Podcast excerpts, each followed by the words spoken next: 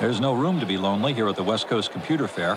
While dealers and manufacturers hawk their doodads and gadgets on the floor, hackers and hobbyists trade programs in back corners and hallways, trying to keep alive a spirit from the industry's earlier days.